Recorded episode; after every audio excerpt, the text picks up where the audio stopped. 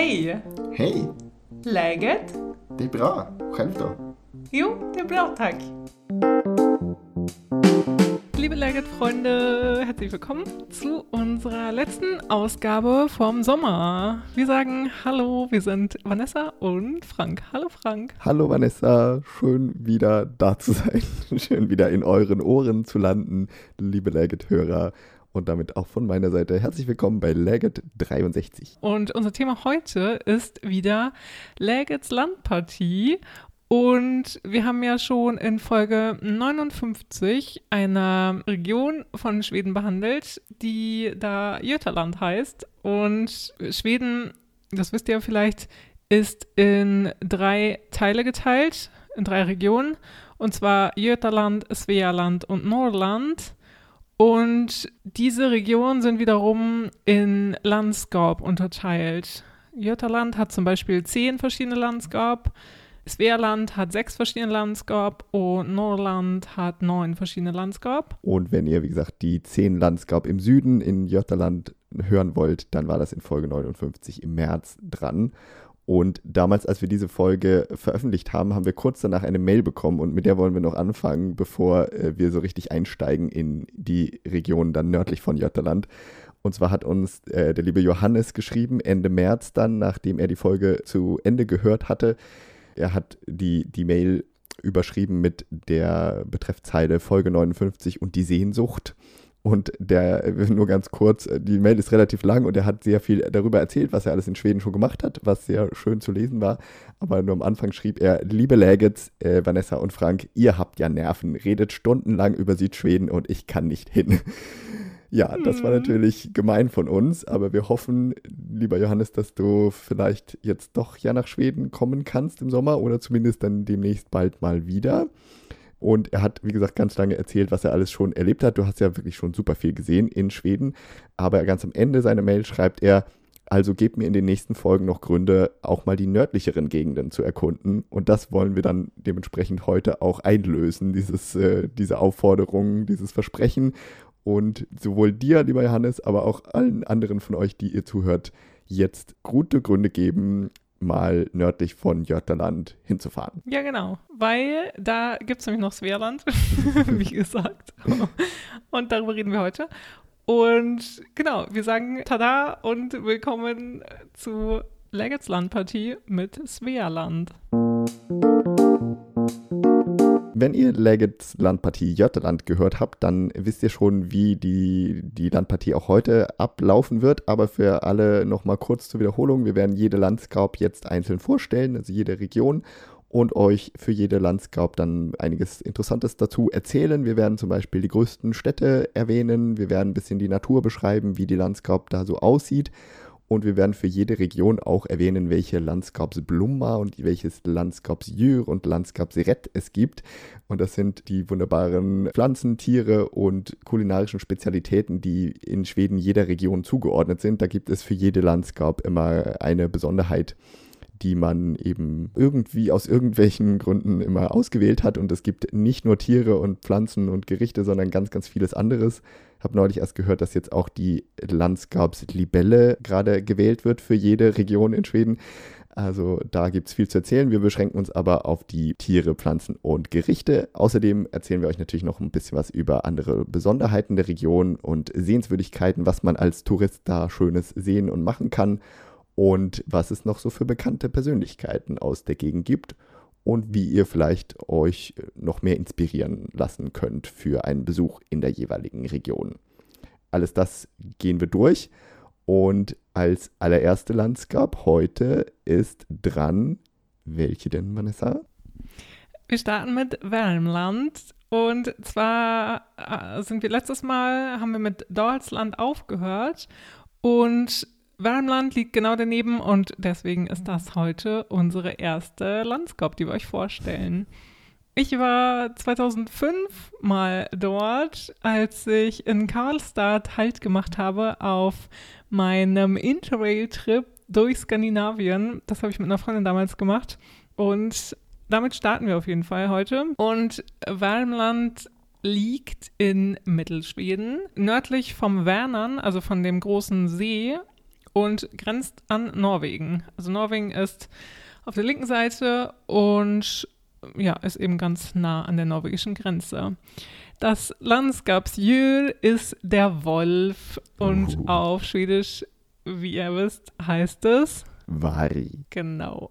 Und die Landskapsblomma ist der Siebenstern. Und was heißt das, Frank? Der heißt Skogsstjärna auf Schwedisch. Also es ist eine ganz zierliche kleine Pflanze und die hat eine kleine weiße Blüte. Also sieht ganz schmuck aus, würde ich sagen. Mm, Das Landskapsrätt, also das typische Gericht für Värmland ist, das hört sich sehr fancy an, hört mal zu, gebackenes Elchhacksteak mit Trompetenpfifferlingen und Kartoffelkuchen. Wie hört sich das auf Schwedisch an, Frank? Auf Schwedisch sagt man inbakad älgfärsbiff med trantkantareller och potatiskaka. Fancy Pansy, würde ich sagen, ne? Ja, und ich kann ja auch gleich sa- sagen, die Landskapsretter in allen sechs Landskap von Svealand sind alle ziemlich fancy und vor allem sehr, sehr lang, wenn man sie beschreiben will. Genau, ist nicht so ein Kartoffeleintopf, sondern äh, ja, Ja. irgendwie was mit schön drumherum und sowas alles, ne? Genau, ich glaube, letztes Mal hatten wir zum Beispiel einmal Aalsuppe. Gut, das äh, braucht man nicht äh, Ja, großartig zu erklären, aber hier ist es äh, sehr viele Zutaten. Ja, genau. Passend zu diesem Gericht haben wir von einem super spannenden Projekt gelesen, das nämlich ein Land wird Restaurant heißt und von Visit Sweden initiiert wurde. Hierbei wird ein Menü zusammengestellt, das aus Gerichten besteht, die auf Zutaten, also die aus Zutaten gemacht sind, die nach je nach Jahreszeit in der schwedischen Natur zu finden sind. Und ähm, die Rezepte und Informationen, die gibt es per Mail im Voraus und auf deren Webseite auch online. Und ganz besonders hierbei ist, also an dieser Initiative, dass vier schwedische Spitzenköche an diesen Menüs beteiligt waren, Mhm. an dieser Zusammenstellung. Und das Besondere ist eben auch, dass Visit Sweden halt diese Kochstellen rausgesucht hat und die sorgen dann auch dafür, dass wenn du ja über die Webseite diese Kochstellen buchst, dann haben die halt auch Töpfe da stehen und so ein bisschen Gewürze und sowas und schreiben dir dann auch, was du selber mitbringen sollst, um das Ganze zu verfeinern und so. Und diese Stelle ist aber dann den ganzen Tag für dich reserviert, wenn du das machst. Und dann ähm, sind halt so die, also vielleicht musst du Salz mitbringen oder Butter oder sowas, aber alles andere suchst du dir dann auch so zusammen. Irgendwie, weiß nicht, wenn Pilze dazu nötig sind oder sowas, dann suchst du die auch zusammen und die zeigen dir aber und schreiben dir auf, wo das ist und so. Und dann gibt es vor Ort immer noch eine Ansprechperson. Und das ist aber auf jeden Fall ein super spannendes Projekt, was Ja. ihr, wenn ihr daran interessiert seid, könnt ihr das mal auf jeden Fall auf der Webseite von visitsweden.de, ein Land wird Restaurant, nachschauen und dann da alles nochmal nachlesen. Das fanden wir super spannend und wollten euch das vorstellen. Und ist das jetzt für diesen Sommer 2021, kann man das buchen oder ist das dann noch, geht es auch im Herbst, im Winter? Im Herbst geht es auch. Also im Winter glaube ich nicht, ähm, aber im, im Herbst geht es auf jeden Fall auch noch. Ja. Ja. Wird das vielleicht ein bisschen kalt, um draußen zu kochen. Aber super spannend, wirklich, Absolut. ja. Und dann kriegt man die, die Rezepte, wie gesagt, von den Sterneköchen. Genau, exklusiv. Coole Sache. Ja, ein Land wird Restaurant heißt Nicht die wahr? Aktion, lässt sich sicher gut googeln. Und damit kommen wir zurück zu unserer Region Värmland. Und da kann ich ja kurz hier einstreuen, was sind denn eigentlich die größten Städte in Värmland, wo man hinreisen kann. Die allergrößte Stadt, die hat Vanessa vorhin schon kurz erwähnt, das ist Karlstad. Das ist quasi die Hauptstadt von Värmland, hat äh, ungefähr 62.000 Einwohner. Und dann gibt es noch Karlskoga, also auch wieder eine Stadt mit Karl vorne dran. Das ist ja sehr beliebt überhaupt in Schweden, irgendwas mit Mhm. Karl zu benennen. Und es gibt noch eine dritte bekannte größere Stadt, die hat vorne die Christine im Namen. Die heißt nämlich Christinehamn. Und das ist quasi der Hafen der Christine. Genau, vielleicht wart ihr ja schon mal in einer der Städte. Zur Natur in Värmland kann man auf jeden Fall sagen, dass das eine sehr abwechslungsreiche Landschaft ist, von der man so ein bisschen sagt, dass sie ganz Schweden in sich versammelt eigentlich. Also es gibt zum Beispiel im Süden den Scheringarten vom Värnern, also von dem großen See. Dann gibt es im Norden ein Skigebiet, was Branäs heißt. Und dazwischen gibt es eben Hügel, Wälder, Flüsse, besonders der Klarelf wird hier mal erwähnt als, als bekannter Fluss von Värmland und eben tausende Seen, über 10.000 tatsächlich, also super, super viel.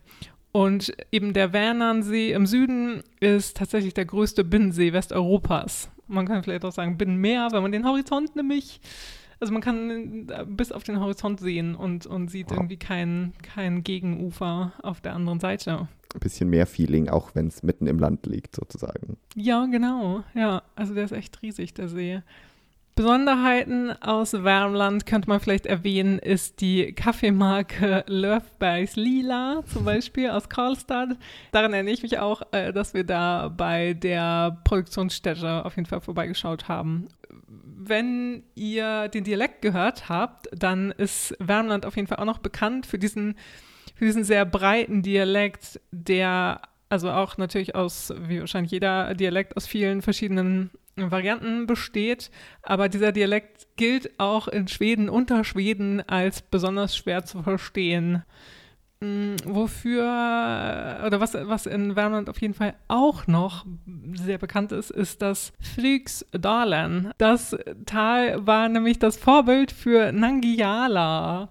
Und vielleicht bei den Astrid Lindgren-Fans unter euch äh, klingelt da was, weil Nangiala ist das Land, in das man laut Jonathans Erzählung nach dem Tod kommt. Und Jonathan ist ja einer der beiden Protagonisten in Astrid Lindgrens Buch Brüder Löwenherz.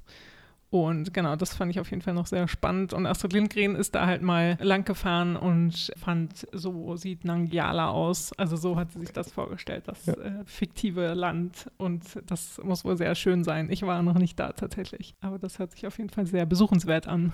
Also wenn man nach dem Tod in Wärmland landet, das äh, klingt jetzt nicht ganz so schlimm, finde ich. Nein, genau. ist eine gute Aussicht irgendwie. Ja. Also wie gesagt, weil, weil die Natur eben so, so sehr vielfältig ist, schafft die Natur eben auch super Voraussetzungen für einen Aktivurlaub in, in Schweden, in Wärmland. Mit Kajak- und Kanutouren zum Beispiel, Ihr könnt da baden, angeln, Radfahren, wandern und im Winter halt auch Skifahren in, in diesem Skigebiet, was da im Norden liegt, in den tiefen Wäldern. Und wenn ihr euch ein bisschen über Wärmland an sich informieren wollt, das gilt eigentlich so für jede Region, also für jede, äh, für jede Landschaft, die wir mhm. vorstellen. Da gibt es eigentlich immer so ein, so ein Landesmuseum. Und in Wärmland heißt das Wärmlandsmuseum, das in Karlstad ist.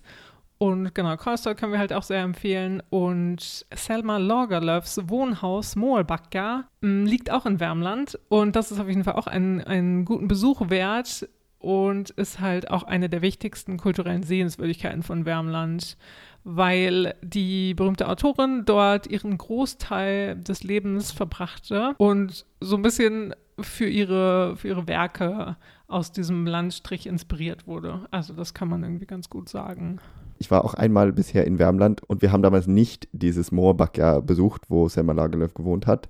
Und als wir zurückkamen, haben uns über alle gefragt, ach, ihr wart in Wärmland, da wart ihr bestimmt in Moorbacka. Aber wir mussten dann immer ah. sagen, nee, da waren wir nicht. Wir waren in Karlstad ja, und äh, wir haben eine Picasso-Statue irgendwo angeguckt und so, aber nicht ah, da, ja. da waren wir nicht. Das soll sich auf jeden Fall lohnen, weil da ist noch fast alles im Originalzustand erhalten. Also das ist bestimmt auch ganz spannend, so Obstgarten von, von ihr auch angelegt ja. und sowas alles. Und das lässt sich bestimmt cool anschauen. Ja. Coole Sache. Und genau, wenn wir da dann direkt anschließen, bekannte Leute aus Wärmland sind, wie gesagt, Selma Lagerlöf und die Krimi-Fans von euch kennen vielleicht auch Helena, Helene Türstern, also Helene Thursten. darunter kennt ihr sie vielleicht. Sie ist die Autorin von der Krimireihe um Irene Huss. Also, ja, da, daher, daher kennt er sie. Und Mia Scharingal ist auch noch her. Die haben wir auch schon mal ein paar Mal erwähnt in unserem Podcast. Die ist auch ein TV-Profil. Die spielt zum Beispiel in Soul Seedern mit und hat auch einen der bekanntesten und berühmtesten, erfolgreichsten schwedischen Podcasts. Also Skäringar und Mannheimer heißt da. Das haben wir auch schon mal getippt euch. Genau. Und diese berühmten Personen sind aus Värmland. Wenn ihr noch auf Instagram ein bisschen rumgucken wollt und euch noch ein bisschen schöne Bilder anschauen wollt, dann ist auf jeden Fall viel zu finden unter dem Hashtag Visit, also Visit Walmland heißt das. Also ohne Ä, sondern, also in Schweden wird ja immer, vielleicht ganz witzig auch ähm, zu erwähnen mal, Umlaute werden halt immer nur ohne die Punkte geschrieben im Schwedischen. Also es wird nie, ein Ä wird nie zu AE, wie das im Deutschen ist, sondern es werden, werden halt einfach nur die Punkte weggelassen. Oder bei Björn wird zum Beispiel nicht B-J-O-E-R-N geschrieben, sondern B-J U-R-N. Und hier zum Beispiel auch Visit Värmland heißt dann Visit Warmland. Ja, das machen die Schweden auf jeden Fall durchgängig. Das ist gut zu wissen für euch alle. Und das können wir jetzt auch bei der nächsten Landscape gleich nochmal anwenden, dieses neue Wissen. Ich kann ja bei dem untersten Punkt anfangen, nämlich dem Instagram-Tipp für die nächste Landscape. Da kann man nämlich zum Beispiel gucken auf die Seite von Visit Örebro, der Stadt Örebro. Und die ist aber zu finden unter Visit Orebro. also ohne Punkte. Das wäre der Tipp genau. für die genau. nächste Landscape. Aber die Landscape heißt nicht Örebro, sondern wie heißt denn die nächste Landscape, Vanessa? Die nächste Landscape heißt Närke. Ja, ein irgendwie komischer Name, finde ich, aber so heißt sie. Närke fahren wir jetzt weiter in die nächste Runde und das ist die kleinste Landscape in Svealand, ist nicht sonderlich groß und die liegt südöstlich von Wärmland, also grenzt an an Wärmland, wo wir gerade eben waren und liegt auch nördlich vom Wetternsee. Das ist ja der andere große See. Der Vänern ist da bei Wärmland und der Wettern ist ein bisschen weiter östlich und dann nördlich davon liegt, wie gesagt, Nerke. Sehr zentral gelegen, grenzt auch an sehr viele andere Landskap und ist deshalb auch so ein bisschen so ein Verkehrsknotenpunkt, zumindest in der Region, dass da sehr viele Straßen und Bahnlinien zusammentreffen in der Gegend. Ähm, ja, was hat Nerke für ein Landskapsdjur? Da gibt es die kleine Haselmaus. Wie heißt die auf Schwedisch? Süß irgendwie. die heißt auf Schwedisch Hasselmus. Ja, süß. Also ganz ähnlich. Nur. Passt super. Und die Blume, die Nerke zugeordnet wird, das ist die gelbe schöne Schlüsselblume. Und die heißt auf Schwedisch? Das ist die Gullviva. Das ist nicht ganz so ähnlich mit dem Namen her. Und das Landskapsrett, das Gericht also aus der Gegend, das ist hier ziemlich kompliziert. Das heißt erstmal auf Deutsch Kaiser Weiß Zander aus dem Jelmarensee mit Trompeten, Pfifferlingen, Bacon und Schnittlauchsoße. Ja, ich sag das mal auf Schwedisch. Auf Schwedisch heißt das nämlich Kaiser Weiß Hjälmarjös med trattkantareller, bacon och gräslökssås. Ein spektakuläres Gericht und da fragt man sich jetzt vielleicht, was ist jetzt Kaiser Weiß Zander? Also Zander ist natürlich der Fisch, aber wer ist Kaiser Wei? Habe ich mich zumindest gefragt und habe da festgestellt, das ist eine der berühmten Persönlichkeiten aus Nerke. Das ist nämlich eine Kochbuchautorin und Köchin, die die allerbekannteste war im 18. Jahrhundert und die kommt aus Örebro, der größten Stadt in Erke. Und die hat 1755 ein Buch rausgebracht, das da hieß Hjelbreda i Hushållningen für unga Fröntimmer. Auf Deutsch Hilfe zur Haushaltung für junge Frauenzimmer. Und das wurde ein paar Jahre später auch sogar ins Deutsche übersetzt und auf Deutsch rausgegeben. Also die war damals schon eine der Vorgängerinnen der aktuellen schwedischen Autoren, die auch in Deutschland erfolgreich sind. Und in mhm. diesem bekannten Kochbuch gibt es, wie gesagt, sehr viele Rezepte und vor allem sind da halt sehr viele traditionelle heimische Gerichte versammelt. Und deswegen war das damals auch so erfolgreich. Also das haben halt sehr viele sich dann auch gekauft, das Buch, weil man dachte, hier haben wir jetzt mal eine Rezeptesammlung, die können wir an unsere Tochter weitergeben, die bald irgendwohin verheiratet wird und die dann kochen muss. Und das Buch ja. war auch das erste, in dem Schöttbuller tatsächlich so genannt wurden. Okay, es klingt so ein bisschen wie, wie irgendwie so ein Dr. Oetker Familienkochbuch oder sowas, ja. ne? Was wahrscheinlich, also na, vielleicht aus den 19, 1950ern vielleicht in Deutschland war. Aber genau. äh, so auf jeden Fall äh, klingt das so ein bisschen so sehr traditionell, ne? Was alle ja, irgendwie zu Hause haben sollen. Und die Schweden waren dann natürlich schon mal ein bisschen früher dran, haben das schon 1755 rausgebracht, so ein Kochbuch vor ihrer Zeit. Ja. Total vor ihrer Zeit. Also das war Kaiserwei, die aus Örebro stammt. Und das, wie gesagt, die größte Stadt, die hat 126.000 Einwohner und ist deshalb auch die sechstgrößte Stadt Schwedens. Also wirklich eine der, der größten. Und alles, was danach kommt in Närke, ist ziemlich klein. Da gibt es noch die Städte Kumla, Hallsberg, Askersund und Laxå, kann man noch erwähnen. Aber die sind wirklich deutlich kleiner als Örebro. Rund um Örebro und in der ganzen Landschaft drumherum ist Närke eine weitestgehend von Landwirtschaft geprägte Region. Und dann hat man natürlich noch den Wettern, wie schon erwähnt, und auch den Hjälmaren. Das ist der viertgrößte See Schwedens. Also die prägen auch so ein bisschen die Landschaft. Und ansonsten gibt es wie überall in Schweden natürlich auch Wald und so ein bisschen hügelige Landschaft. Aber es ist schon eher landwirtschaftlich geprägt, die Region hier. Und wofür ist Närke sonst so bekannt? Ich glaube, in Schweden ist Närke hauptsächlich dafür bekannt, dass es zusammen mit Teilen der angrenzenden Landskap Södermanland zu dem Gnellbälte gehört. Und das ist wiederum eine Region die für ihren besonders nervigen Dialekt bekannt ist. Wir haben ja schon auch bei Wärmland über Nicht Dialekt geredet, mhm. aber der hier ist noch mal unbeliebter, würde ich mal sagen. Und Gnellbelte übersetzt heißt auch Jammergürtel oder Winselgürtel oder Wimmergürtel. Also die haben halt irgendwie so einen Dialekt, wo man ihnen nachsagt, sie jammern ganz besonders. Hört sich irgendwie nicht so schön an. Die haben es vielleicht besonders schwer, weil, weil Nerk ja so klein ist oder so. Man genau. Das kann man sagen. Aber eure Büro ist ja jetzt nicht so, nicht so klein und ist ja auch nicht total unbekannt, vor allem in Schweden. Und wenn ihr Nerke mal besuchen wollt, dann würde ich zumindest der schon einmal in Örebro war, euch auch Örebro als Stadt schon empfehlen können. Das ist eine ganz nette Stadt.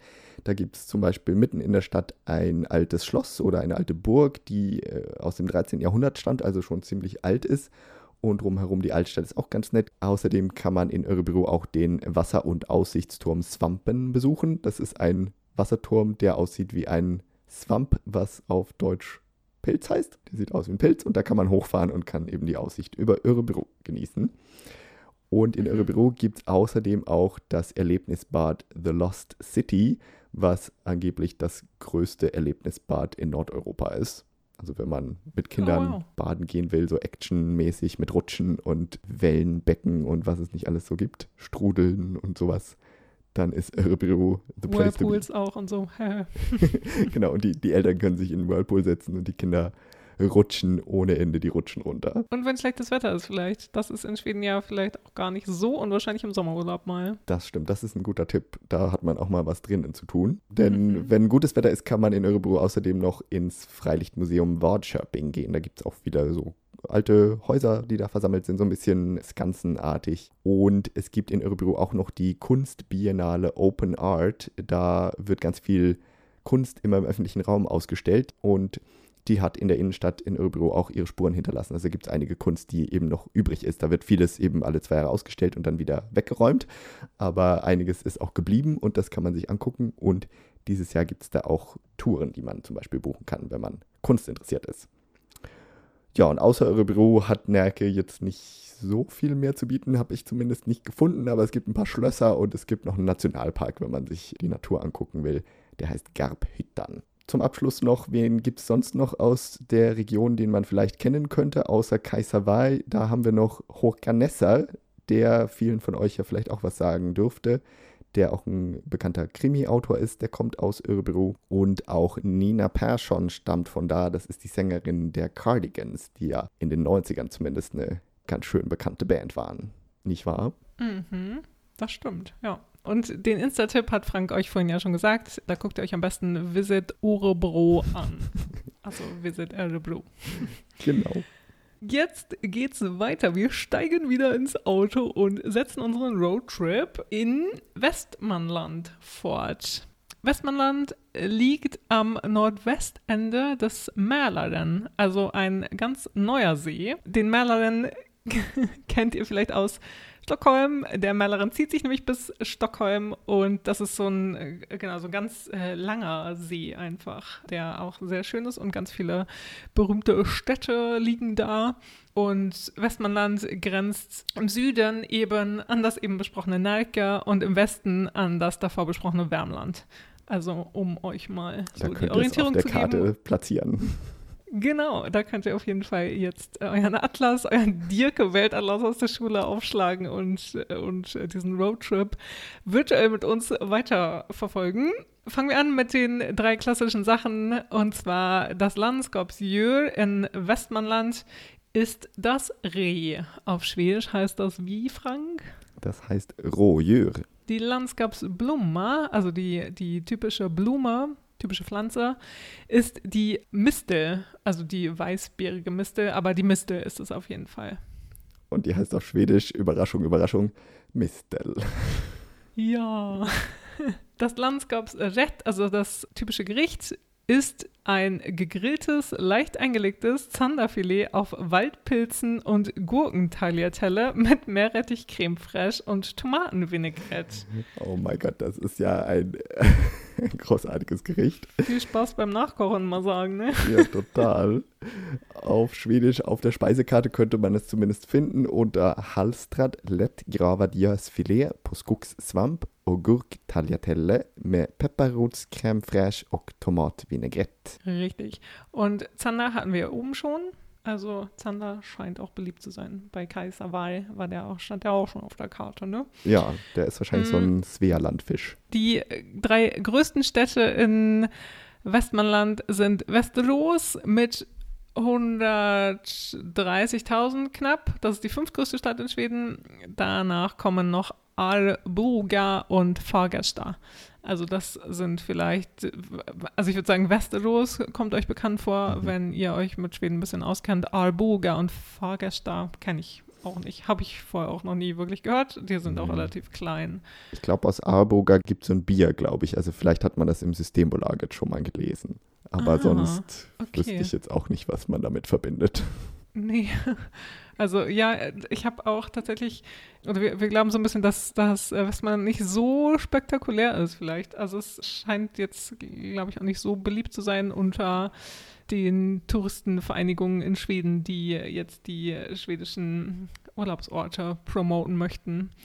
Aber auf jeden Fall können wir noch erzählen, dass äh, die Natur in Westmanland im Westen und Nordwesten vor allem bergig ist und im Übrigen, also sehr flachlandmäßig ist und eben auch zum Mälerin dann nach unten geht. Da kann es ja nicht mehr wirklich bergig sein. Und ähm, es besteht eben aus Gegensätzen auch. Also es sind viele offene Felder, aber auch urige Wälder und Moorgebiete da. Und ganz spannend auf jeden Fall, dass nur eine Stunde nördlich von der eben erwähnten Stadt Westeros man auf jeden Fall schon mal überwältigende Landschaften und tiefe und berührte Wälder findet. Also da lohnt sich die Fahrt ein bisschen nach Norden auf jeden Fall. Bekannt ist Westmanland eher dadurch, dass es traditionell in zwei Teile geteilt wird, in Bergslagen und in Mälardalen nämlich, also so ein bisschen in, in die Bergbauregion und, und in das Mälartal eben am, am Mälarsee. Und die Gruben in Westmanland sind reich an Bodenschätzen. Also dort wurden zum Beispiel Metalle, Erz, Eisenerz, sowas wurde da alles abgebaut in den letzten Jahren. Genau, und diese Region mit den vielen Bergwerken, die zieht sich auch so ein bisschen über Westmanland noch hinaus. Da werden wir auch nachher bei Dalan nochmal drauf zurückkommen. Da gibt es nämlich auch viele Bergwerke. Und da wurde viel abgebaut und das hat auch die schwedische Geschichte ja viel mit geprägt, dass man eben diese reichen Bodenschätze hatte, mit denen man dann Handel treiben konnte und sowas. Wenn ihr dort mal hinfahrt, dann gibt es dort eben auch ein Museum, was sich mit der Kultur und der Geschichte Westmanlands beschäftigt. Das ist das Valby Freiluftsmuseum, also Valby Freiluftsmuseum heißt das. Dann lohnt sich auf jeden Fall ein Besuch in Västerås, die Stadt, die am Mälaren liegt, am Wasser und dort liegt ein Hotel zum Beispiel, was, das gibt es noch gar nicht so lange, seit fünf Jahren vielleicht oder so. Ja, so ein paar äh, Jahre. Ungefähr. Ja. Mhm. Und das ist auf jeden Fall so ein super modernes Hotel. Also das Steam Hotel ist so ein bisschen das Innenhotel in Westeros. Also da sind super viele Influencer übernachten da und äh, meine eine Kollegin, die war auch schon da und fand es ganz toll und ganz äh, schnieke und sowas. Also es ist ein bisschen fancier auf jeden Fall oder sehr fancy, aber äh, es ist auf jeden Fall ganz schön und gemütlich und sowas. Und da gibt es ja auch mhm. wieder so ein Erlebnisbad in dem gleichen Gebäude, wo das Hotel ist. Oder daneben, auf jeden Fall ist das sehr äh, nah beieinander. Ja, genau. Da war ich nämlich schon mal in diesem Bad und da kann man auch wieder sehr viele Rutschen rutschen und in diversen ja. Actionbecken sich baden. Sehr gut. Und wenn wir aus Westeros rausgehen, rausfahren am besten, dann legen wir auf jeden Fall euch auch noch ans Herz, nach Nora zu fahren. Also geschrieben Nora ist irgendwie vielleicht auch ganz witzig, wenn, wenn du vielleicht Nora heißt. Äh. Dann fahr doch nach Nora. Genau, dann fahr doch nach Nora, nach Nora. Und Nora ist eine von drei besonders schönen schwedischen Holzstädten tatsächlich. Die anderen sind Ju, also H-J-O und Eksjö in Småland zum Beispiel. Und der ganz aufmerksame Hörer wird vielleicht merken, Nora haben wir auch in der letzten Folge erwähnt. Denn da habe ich von einem Lied erzählt, was man zu Mitsommer immer singt. Und da fahren drei Frauen nach Nora. Ja, genau. Oh, ich dachte gerade so, oh, das kommt mir irgendwie auch bekannt vor. Du bekannt vor, ne? Ja, da schließt sich Daher, der Kreis. Mensch, da haben wir schon mal drüber geredet. Ja, genau. Und wer dann auch in Nura ist, da gibt es ganz fantastisch leckeres Eis, soll es da geben. Ich war selber noch nicht da, aber das Eis bei Nura Glas ist sehr bekannt.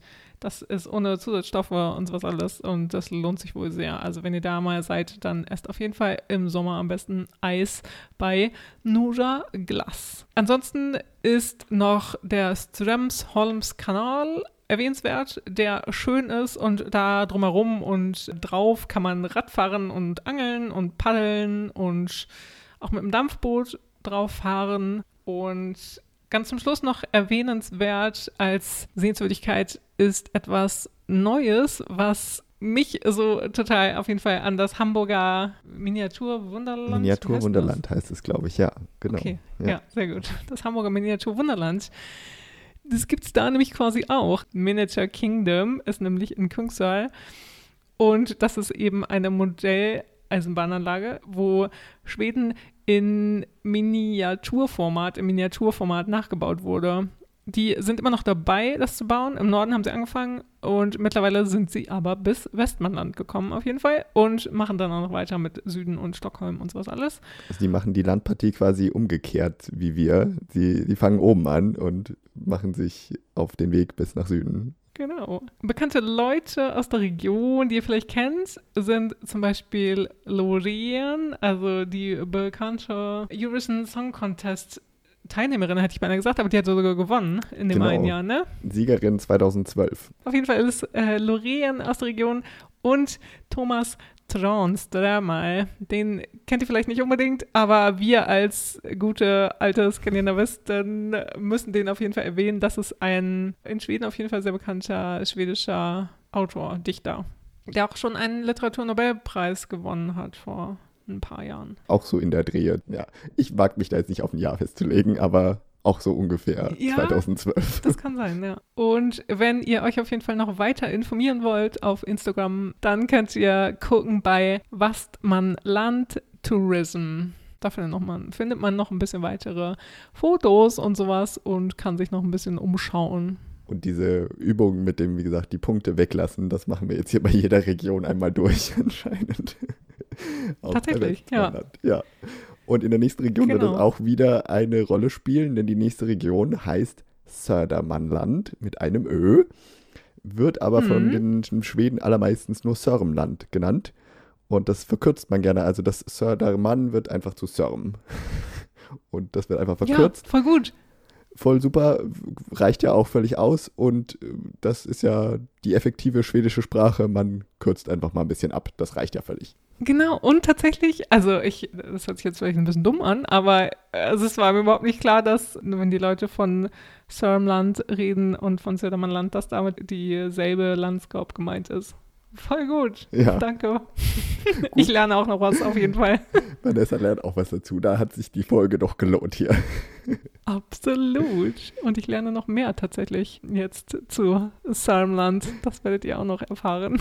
genau, wir werden noch viel mehr dazu lernen, was ich auch gelernt habe zu Södermanland. Der Name kommt davon, dass die Leute, die da wohnen, das sind die Leute, die südlich vom Mälaren wohnen, deswegen Söder. Die Södermänner sind quasi die südlich vom Mälaren lebenden Leute.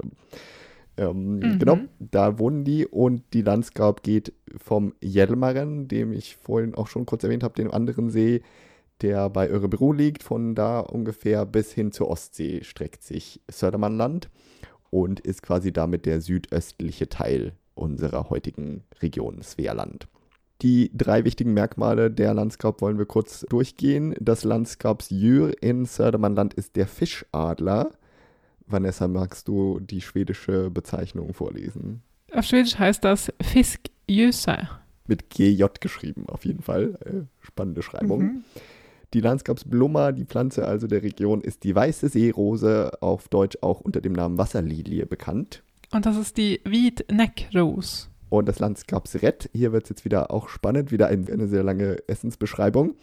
Es gibt hier einen gebratenen, mit Bitterorange und Nelken eingelegten Ostseehering mit Kümmelknäckebrot. Äh, schwierig auf jeden Fall, aber es heißt auf Schwedisch auf jeden Fall, ich versuch's mal, Stekt Pomerans och Nelly, Nelly, Nellyke. Nellyke, oh mein Gott, Nellyke inlagt strömming med kumin, kummin kryddad knäckebröd. Puh, so heißt das auf jeden Fall auf Schwedisch. Ganz schön schwierig. Das äh, ist oh. ein, ein spannendes Gericht muss man ganz schön viel auch vorbereiten, wenn man das machen will. Wie auch immer, auch hier ist der Fisch wieder beliebt, aber es ist diesmal zumindest kein Zander in Södermannland. Was gibt es sonst, mhm. äh, was man äh, wissen sollte über Södermannland? Was sind die größten Städte? Und hier kommen wir jetzt erstmal zur allerwichtigsten großen Stadt, nämlich ein Teil von Stockholm liegt in Södermannland, aber eben nicht ganz Stockholm. Und da ist es wichtig zu wissen, dass Stockholm eben nicht in einer Landsgrab liegt, sondern es wird tatsächlich aufgeteilt in zwei Landsgrab. Die zweite werden wir euch gleich noch vorstellen. Aber der südliche Teil von Stockholm, der gehört zu Södermannland. Und was gehört da genau dazu? Es gehört, die Grenze verläuft bei Slussen, wenn ihr euch in Stockholm ungefähr auskennt. Das heißt, die Insel Södermalm und alles südlich davon gehört quasi zu Södermannland und alles nördlich davon wird euch Vanessa in der nächsten Region vorstellen. Mhm. Also die Innenstadt, so Gamla Stan, Normalm, Östermalm, das gehört alles nicht zu Södermannland.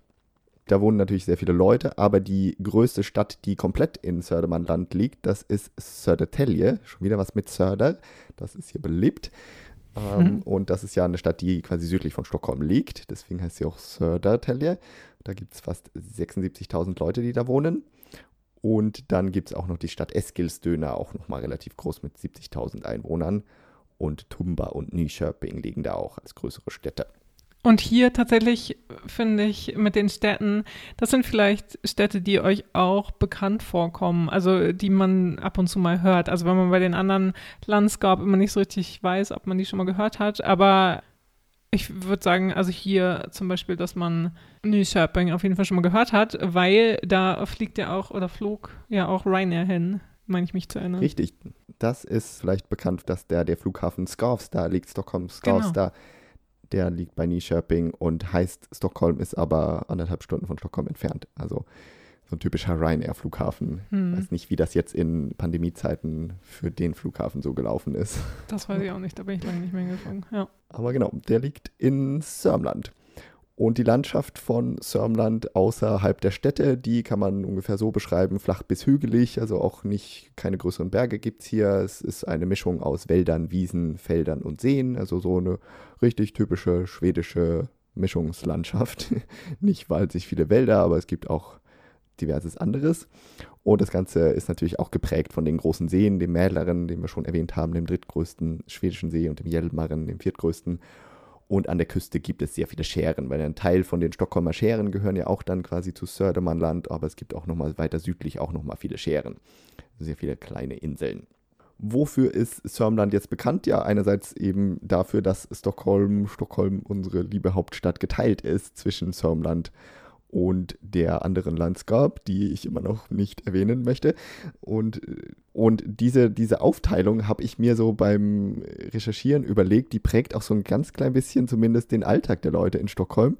Denn viele Leute, die im Süden der Stadt wohnen, die bewegen sich auch hauptsächlich im Süden. Also man fährt kaum in die andere Landscape, man fährt kaum in den Norden der Stadt, sondern man wohnt im Süden und da hat man irgendwie auch alles und man würde auch irgendwie nur im Süden umziehen. Also man würde sich jetzt nicht eine Wohnung in der anderen Hälfte der Stadt suchen. Ja, da, und das finde ich ne? ist halt echt so bezeichnend irgendwie für eben die Stockholmer, dass die, wenn die da im Süden aufgewachsen sind, dann haben sie halt auch ihre, ihre Freunde da und ihre Familie im Süden meist und die kommen gar nicht auf die Idee, irgendwie in den Norden von Stockholm dann zu fahren, weil, also das kennt sie auch gar nicht so gut und wenn sie umziehen, dann gucken sie sich auch immer im Süden um nur. Also das finde ich ist irgendwie eine ja. ganz äh, besondere Eigenheit irgendwie von, von den Stockholmern, tatsächlich von den Süd- und nördlichen dann ja auch äh, Stockholmern, dass ja, sie sich da genau, wenig in die Quere kommen wollen. Ja, ja. Und so ein bisschen, vielleicht ein bisschen eine rationelle Erklärung könnte sein, dass halt es gibt ja nicht allzu viele Brücken und Verkehrsmöglichkeiten zwischen Süd und Nord, weil da ja der Mählerin, wie gesagt, im Weg ist. Man muss immer irgendwie übers Wasser fahren. Ja. Ja. Und da ist dann vielleicht auch der Verkehr äh, öfter mal ziemlich, da ist sehr viel Verkehr. Und Ja. U-Bahn-mäßig gibt es ja auch nur eine Überquerung und so. Aber äh, ja, aber schon eine starke Prägung dieser Süd-Nord-Aufteilung. Ja.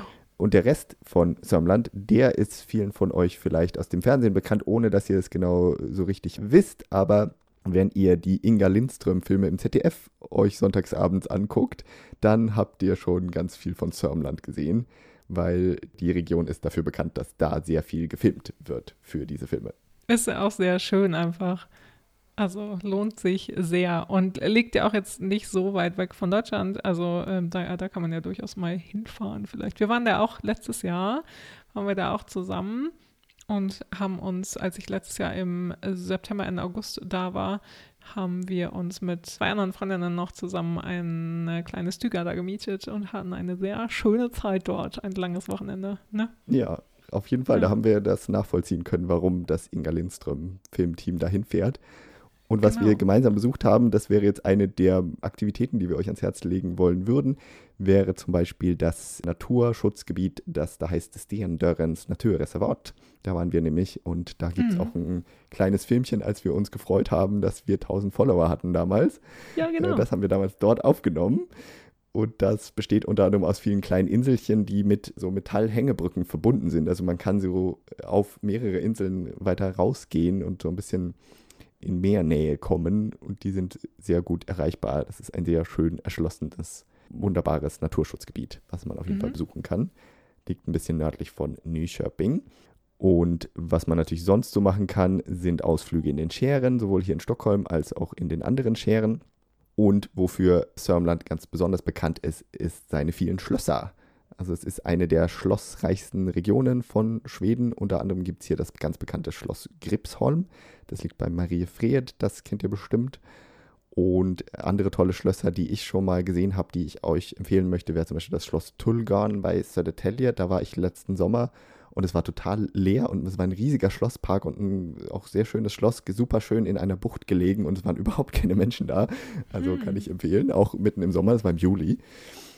Und ein weiteres schönes Schloss ist auch Stora Sundby bei Eskilstuna. Das sieht so ein bisschen britisch aus, finde ich. Da sind wir auch mal irgendwie aus Versehen da gelandet, aber es war super schön.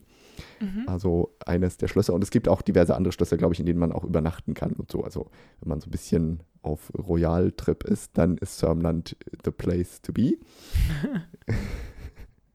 kann man besuchen.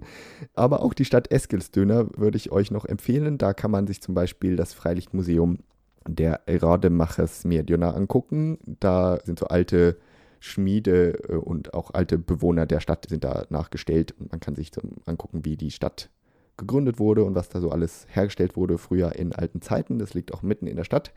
Und eine weitere Sehenswürdigkeit in Eskilstuna, die liegt nicht ganz in der Mitte, aber ist auch etwas, wofür Eskilstuna durchaus international auch bekannt geworden ist.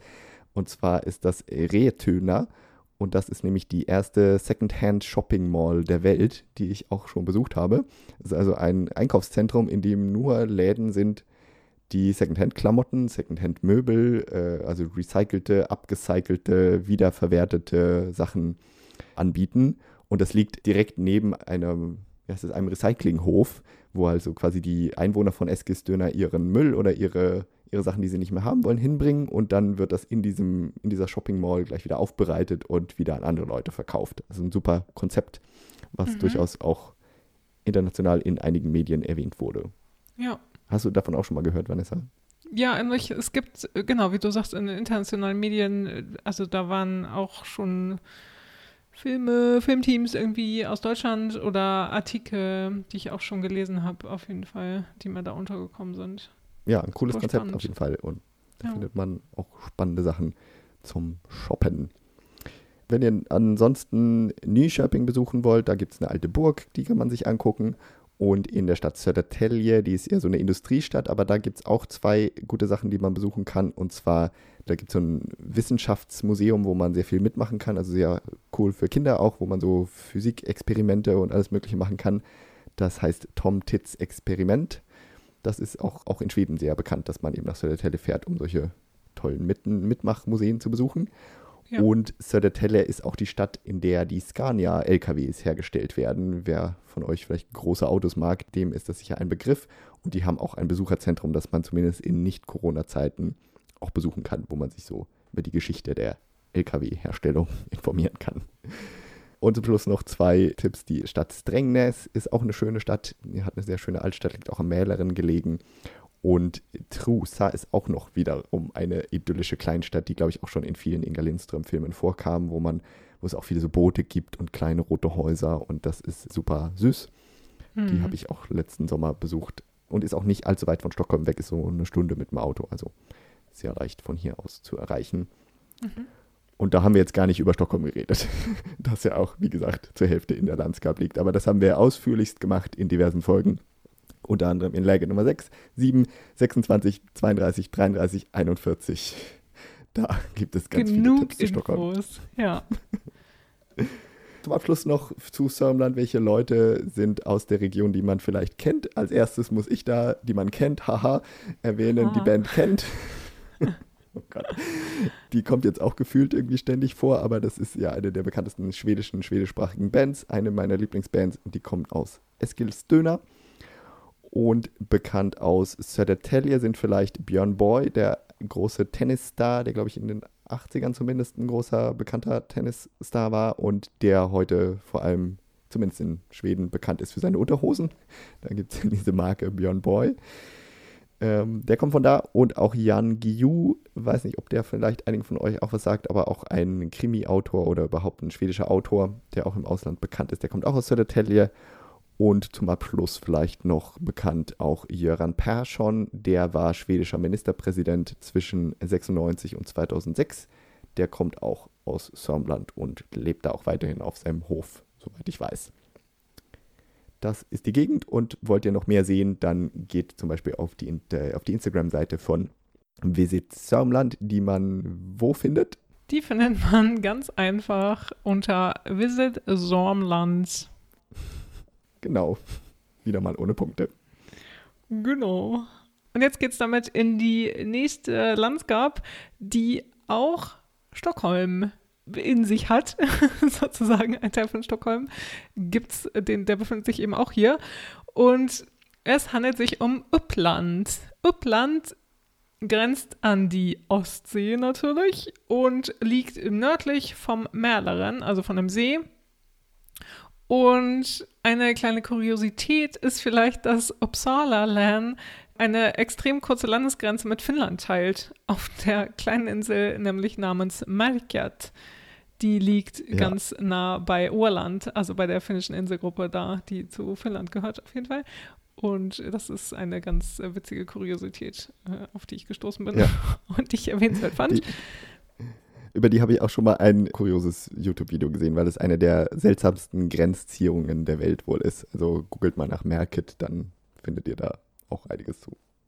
Also genau, auf dieser Insel verläuft die Landesgrenze. Das Landskapsdjur, das typische Tier, ist der Seeadler. Auf Schwedisch heißt er folgendermaßen Frank. Havsörn. Genau. Und die Landskapsblume ist die Schachblume. Die blüht lila und weiß. Also ist eine ganz schöne Blüte, hat die auf jeden Fall, die so ein bisschen runterhängt auch. Vielleicht kennt ihr die. Mhm. Die heißt auf Schwedisch auf jeden Fall Kungsengs Liljan. Das Landskapsjet von Uppland ist. Also, das war ein bisschen, äh, wo, wo ich auch dachte, so, hä, das ist okay. ein komisches also, Landskap. ja, genau, das ist nämlich die uppländische Hausmannskost. Auf Schwedisch heißt es einfach. Uppländsk Husmannskost. Da hat man irgendwie nicht genauer festgelegt, was das jetzt sein soll, ne?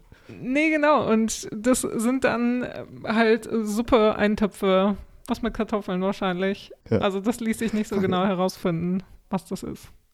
Frag mich, warum man in Uppland das gewählt hat. Und in allen anderen Landscaps sind so super fancy ausgetüftelte genau. Gerichte mit 20 Zutaten und hier so, ja, ja, die Hausmannskost halt, ne?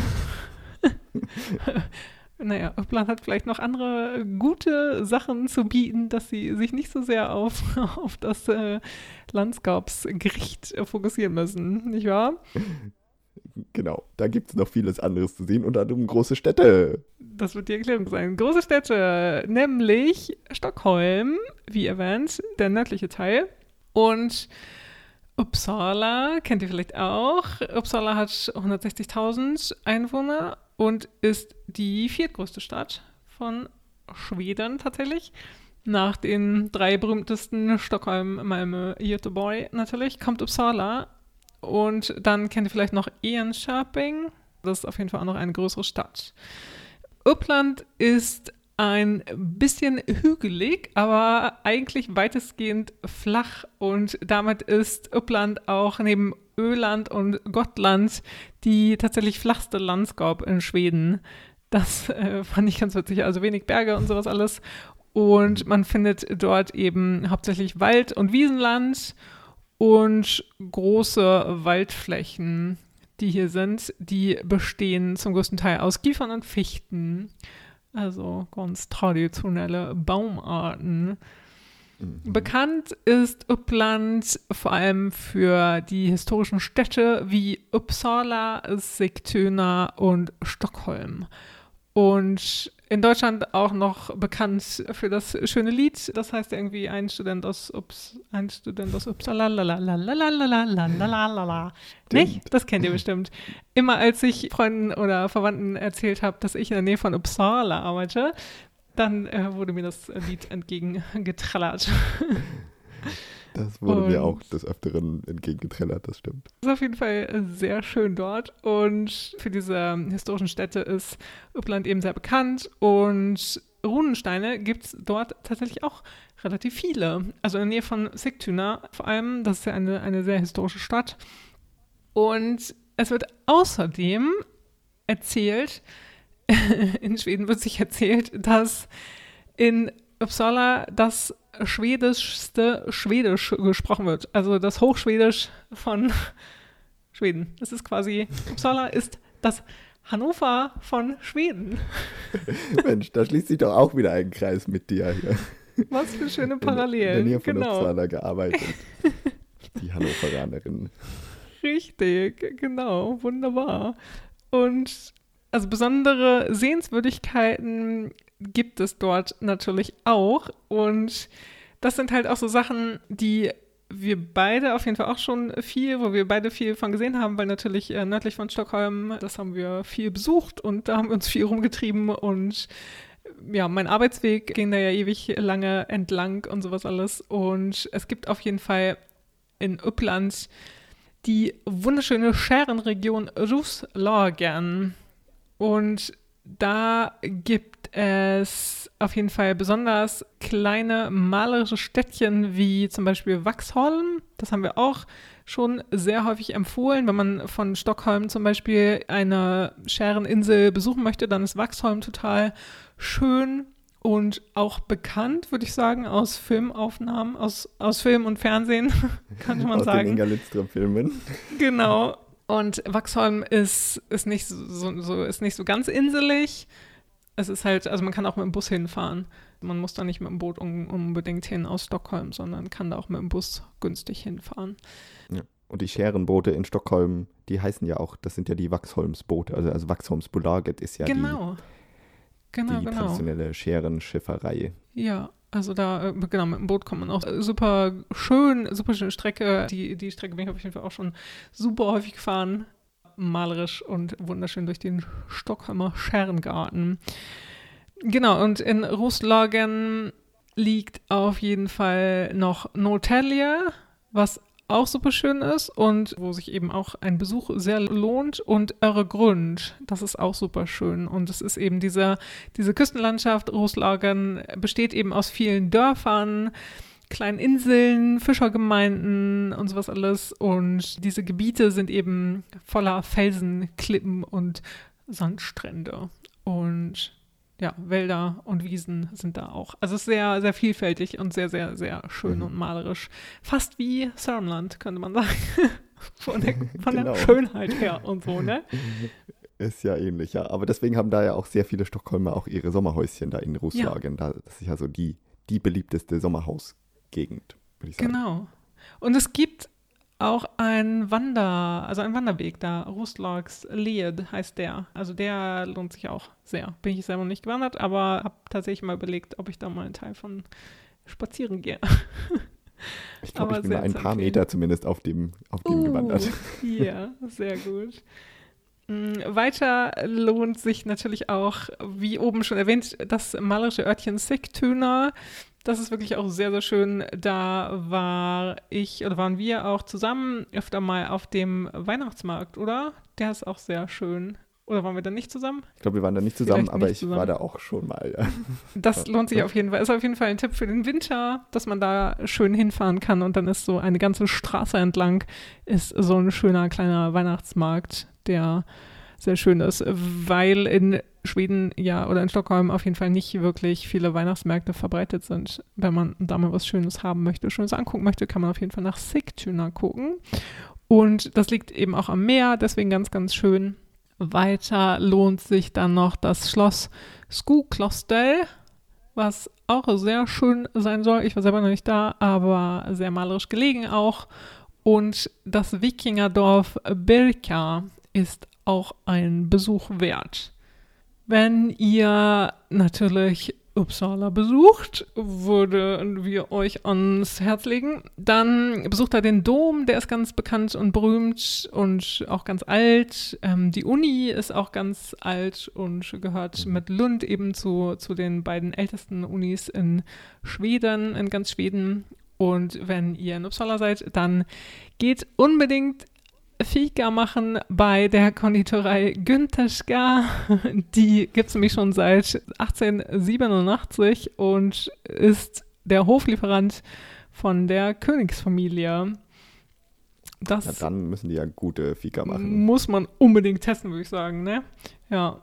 Und wenn ihr in Notelle seid, dann geht unbedingt Kaffee trinken im Café Hörnern. Das wurde nämlich 2017 zum besten Kaffee der Region gewählt. Also wir kennen es natürlich aus mit Kaffee und so und Kaffeeempfehlungen. Bitteschön. Geht da gerne hin. immer wieder. Fika-Tipps immer wieder. Ja, wir können euch ja nicht nur mit Fika-Tipps aus Stockholm beglücken, sondern eben jetzt auch aus Uppsala und Nutella. Da fahrt auf jeden Fall hin, wenn ihr euch die Landscape anschauen möchtet.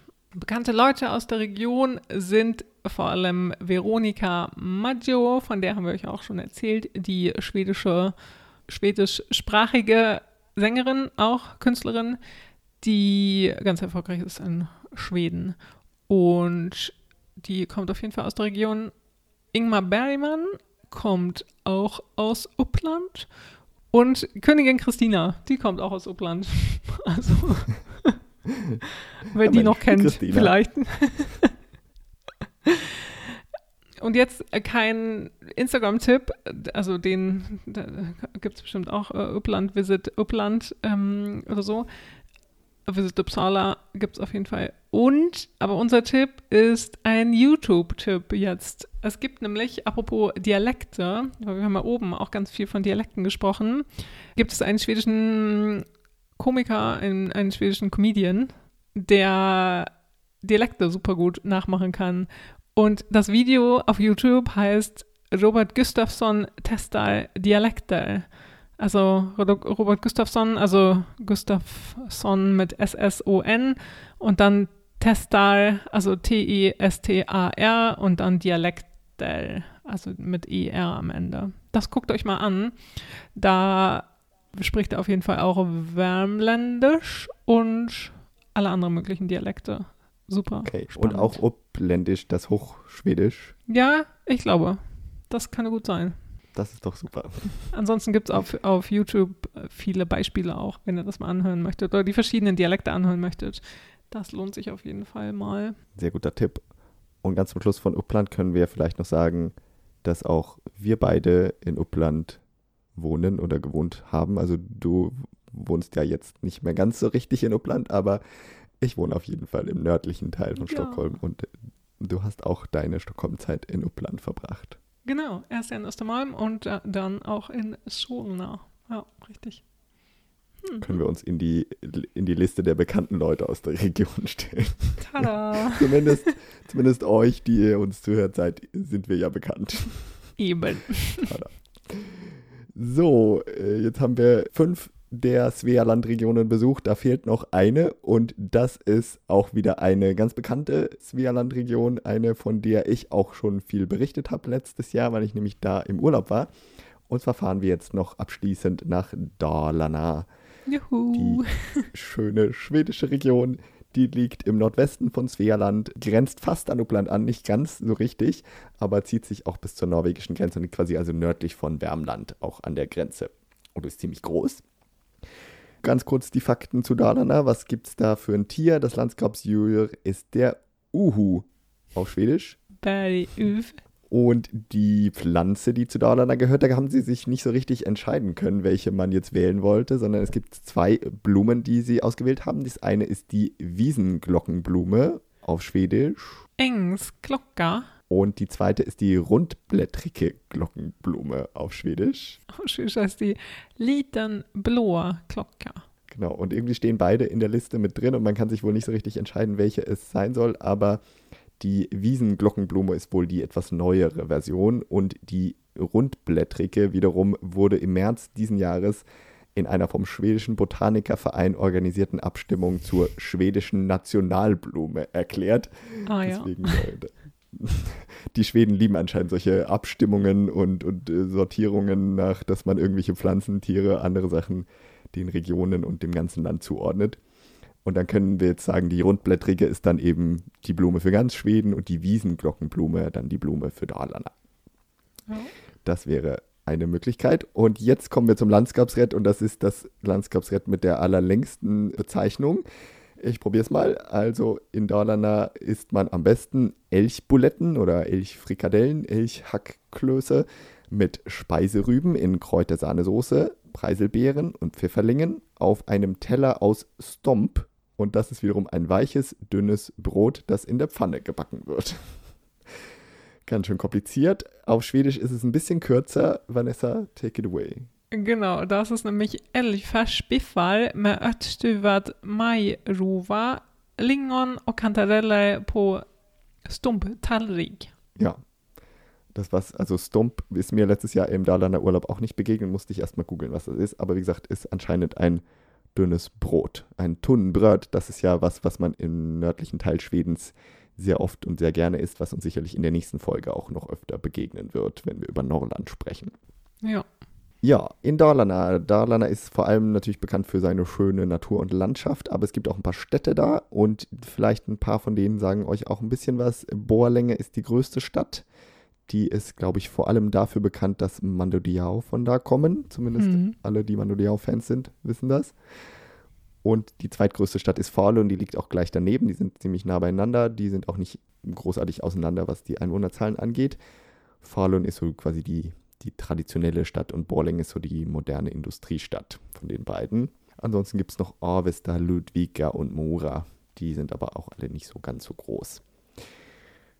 Die Natur in Dalarna, die ist wie gesagt eine der Hauptattraktionen und die ist sehr, sehr abwechslungsreich. Dalarna ist ja sehr groß und deswegen verläuft es auch über verschiedenste Naturtypen. Es gibt einerseits das Hochgebirge, auf Schwedisch auch Fjell genannt, was im Westen liegt, also Richtung Norwegen.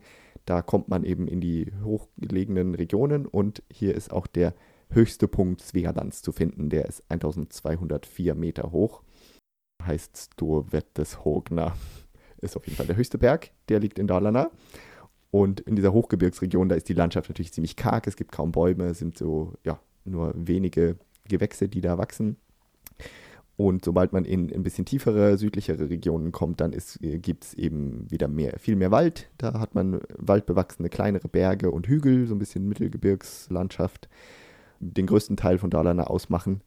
Und dann wird ein Teil der Region auch noch geprägt von den Flusstälern. Und in Dalarna gibt es zwei große Flusstäler. Das eine ist der Westerdal-Elven und das andere der Österdal-Elven. Also der westliche und der östliche Dalarner Fluss. Und weil es eben zwei Täler sind, sind es quasi die Täler. Und das ist der schwedische Name von die Täler. Übersetzt heißt wie? Dalarna!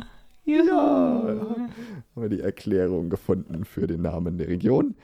Und diese beiden Flüsse, die vereinen sich in einem Ort, der Jöros heißt und werden dann zum Dalelven. Also aus Wester- und Österdalelven dann nur noch Dalelven. und der fließt dann in die Ostsee irgendwo. Ja, und in Dalarna gibt es auch noch den Siljan, auch einen großen See und der da drumherum ist auch so die, das ist so, würde ich sagen, so die Haupttourismusregion. Wenn man nach Dalarna fährt, dann fährt man oft an den Siljan oder die Siljansregion. Und da gibt es auch so ein bisschen mehr Wiesen und Landwirtschaft, ein bisschen offenere Landschaft, was nicht so viel Wald geprägt ist. Aber ja, wofür ist Dalarna ganz besonders bekannt? Ich glaube, man kann sagen, Dalarna ist so die extrem typisch schwedische Region. Zusammen mit Smoland auf jeden Fall die Region, in der die allermeisten roten Holzhäuser stehen. Mhm. Und dafür gibt es auch einen Grund. Warum nämlich, Vanessa? Ja, genau. Die rote, die rote Farbe ist nämlich das Faluröd. Falu, Falu, Faluröd. Mm, und das ist die, die, das Rot aus Falun, nämlich. Genau, und da hat man ganz einfach die Farbe aus der Region benutzt und deswegen sind da ganz viele Häuser. Genau, und das hat tatsächlich auch mit dem Bergbau zu tun, ne? Weil ursprünglich äh, wurden die, die Pigmente, die da irgendwie entstanden sind beim Bergabbau oder so, beim Bergbau, die wurden ja. eben, war, waren eben rötlich und daraus wurde dann eben diese Farbe angemischt und die eben auch am günstigsten war und deswegen sehr beliebt in dieser Region. Ja, genau, die war damals eben auch nicht wirklich ein Prestige-Ding, sondern, sondern das war halt so ein Abfallprodukt fast aus, ja. dem, aus dem Bergbau. Genau. Und die genau. kommen aus Falun, wie gesagt, und da gab es ein großes Kupferbergwerk und deswegen auch die rötliche Farbe, weil genau. Kupfer ist ja so ein bisschen rötlich. Ja. Und dieses alte Berge ist, ich habe da jetzt mal nachgeguckt, das, das kann man zum Beispiel besuchen, ist eine der Sehenswürdigkeiten in Dalarna, wenn man sich für Geschichte interessiert und, und Bergbau und sowas. Dieses Bergwerk geht bis ins 9. Jahrhundert zurück. Also das ist über 1000 Jahre alt und wurde erst 1992 stillgelegt. Also man hatte über 1000 Jahre lang Sachen abgebaut in diesem Bergwerk in Falun und deswegen ist das heute auch äh, Welterbe und da gibt es auch ein Museum, ein Besucherzentrum. Ich glaube, man kann auch reingehen und da Führungen machen. Mhm. Also auf jeden Fall ein Tipp, wenn man das möchte. Aber da kommt die Farbe her. Und ansonsten ist Dalarna noch natürlich bekannt für die Dalar Hestar. Das sind die kleinen Holzpferde, die ihr Schwedenfans natürlich auch alle kennt die in Dalarna hergestellt werden, davon dort traditionell geschnitzt wurden und in allen möglichen ähm, Farben inzwischen vorhanden sind. Und Dalarna ist auch dafür bekannt, dass man eben dort ganz besonders auf die typisch schwedischen Traditionen und die Kultur achtet, dass man da ganz besonders gerne den Mitsommer feiert, ganz besonders intensiv, dass man da auch mit noch sich eine Tracht anzieht und gerne traditionelle Musik dabei spielt. Mhm. So richtig Schweden aus dem Bilderbuch, wie es vielleicht vor 100 Jahren war das findet man noch am ehesten noch in Dalarna. Deswegen so die richtig traditionelle Region. Und eine weitere äh, Bekanntheit aus Dalarna ist auch der Vasalauf, eine, diese, dieser lange Skiwettbewerb, der jedes Jahr Anfang März, glaube ich, stattfindet. Der ist auch ja international bekannt und nehmen ja auch gerne viele deutsche Langläufer dran teil. Und innerhalb Schwedens, da verbinden viele Leute mit Dalarna vor allem Knäckebrot und einen sehr gemütlichen Dialekt. Heute sprechen wir sehr viel über Dialekte in diesen Regionen, aber der Dalarner Dialekt ist auf jeden Fall einer, den viele sehr nett und gemütlich finden. So. Mhm. Den kann man nicht wirklich böse sein, den Leuten aus Dalarna. Sehr gut.